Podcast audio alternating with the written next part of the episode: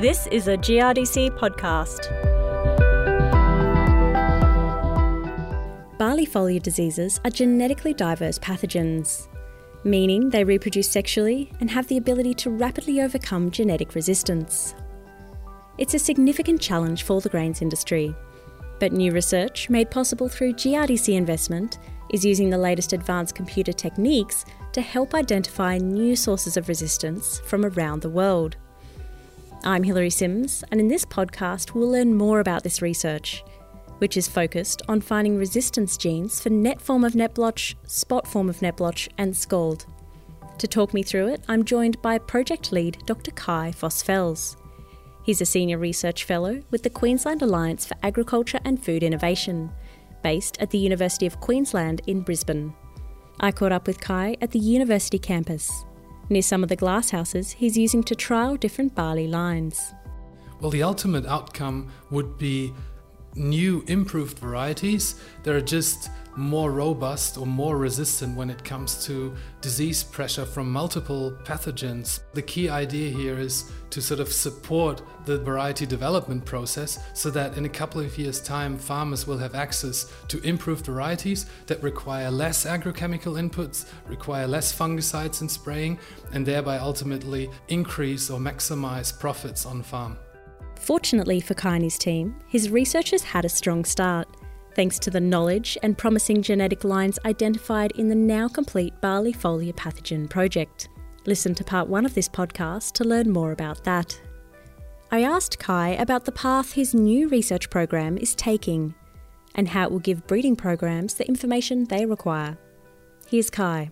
So, what we're actually doing is in the first step, we're building this large data set that consists of historic data from the previous investment, but we're augmenting that with new experiments that we're running with national partners to build this large reference population that we will then genotype, so, which means that we basically get high resolution DNA fingerprints for each single one of thousands of diverse barley accessions. They're actually coming from more than 60 or 70 countries. So we're sort of casting the net really wide to make sure, you know, we, we're able to capture as much of the diversity that's out there for barley as possible. And once we've once we've established that, we, we're then going to feed that information into artificial intelligence and machine learning type optimization algorithms that will then help us to sort of make more efficient selection decisions really in order to capture as as many good resistance genes as possible and so, what does that look like? We've just been out in the glass houses, and there are all these different barley varieties, different shapes, sizes, colours.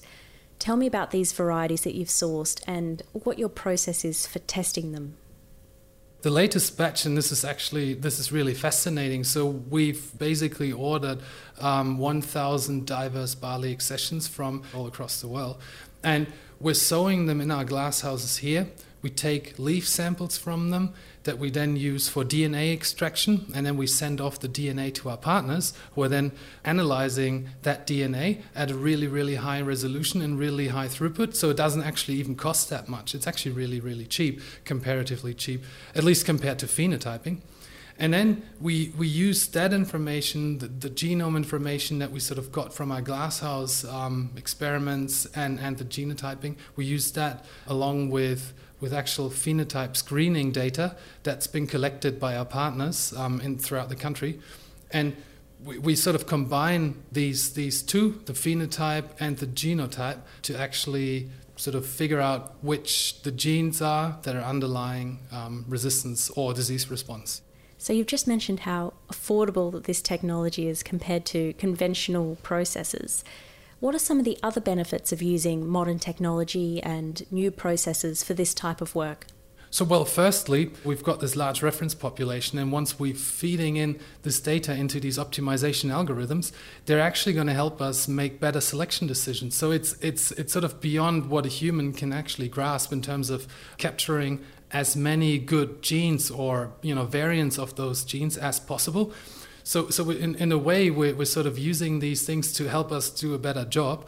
But then we're also using other technologies like speed breeding, a rapid generation advancement technology developed here by my colleagues at UQ, to, to actually sort of take the information on which lines to cross, and then we will actually make those lines in the glasshouse and we're going to run them through generations really rapidly so we'll be able to generate new germplasm in a time frame of two to three years. So, Kai, what does a typical day look like for you then? It's not all in the glass house. A lot of it seems to be sitting at a computer, looking at data. Talk me through what you do on a day to day basis for this project. Yeah, well, that's that's the interesting part of it, or being involved in research in general. Like every day is pretty much um, different. So yeah, like you said, we do spend a lot of time in the glasshouse, actually growing the material, sampling it, and so on. And there's a lot of crossing actually involved. But then we also spend a lot of time in front of our computers, essentially trying to look at patterns in the genome that might be of interest, trying to estimate effects of certain genomic regions on the traits of interest that we're actually working with. For example, yeah, in, in this case, disease resistances and so on. Building these algorithms that takes up a substantial amount of time, to be honest, like optimizing these optimization algorithms to your specific data sets, make sure that everything is sort of in place and everything's working. And typically, we're also dealing with fairly large amounts of data, so all this needs to be done in a high uh, performance computing environment, so using supercomputers that are actually able to crunch all that data through. So we're sort of swapping between Glasshouse, um, office computer work, but also, yeah, then, then eventually also in the field and testing and material under field conditions in different nurseries. Now we know it's a three year investment and it's still relatively early days, only about six months in at time of recording.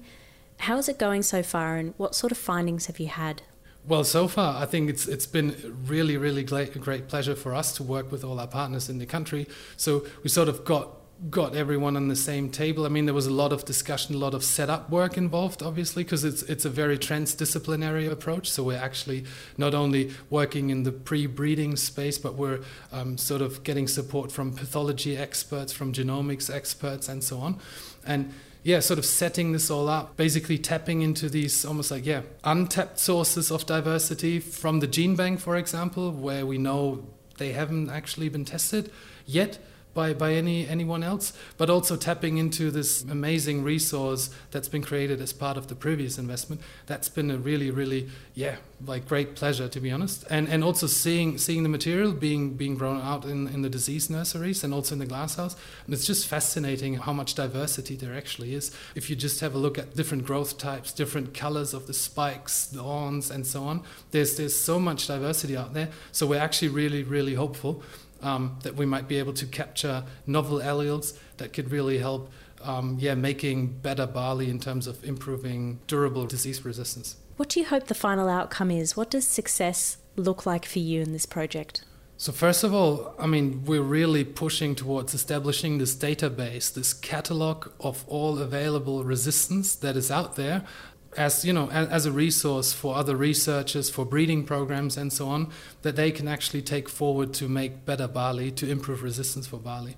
That's one thing. But then also i mean i'm i'm I'm sort of driven or, or, sort of yeah really enthusiastic about the idea of, of generating new germplasm as part of this investment as well, and this is exactly what we're doing in the second year. So as soon as we've had the chance to sort of analyze the first batches of data properly, we'll be starting to make crosses. We'll be trying to accumulate disease resistance genes or you know favorable variants of these genes in elite Australian barley genetic backgrounds and thereby hopefully make significant steps towards achieving more durable and increased levels of resistance.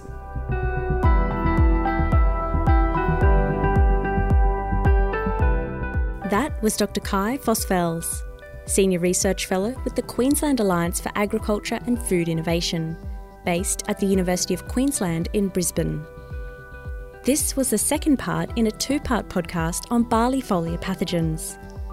If you missed the first part with Dr. Liesl Snyman from the Department of Agriculture and Fisheries Queensland, a link to it can be found in the description box of this podcast. I'm Hilary Sims. Thanks for listening.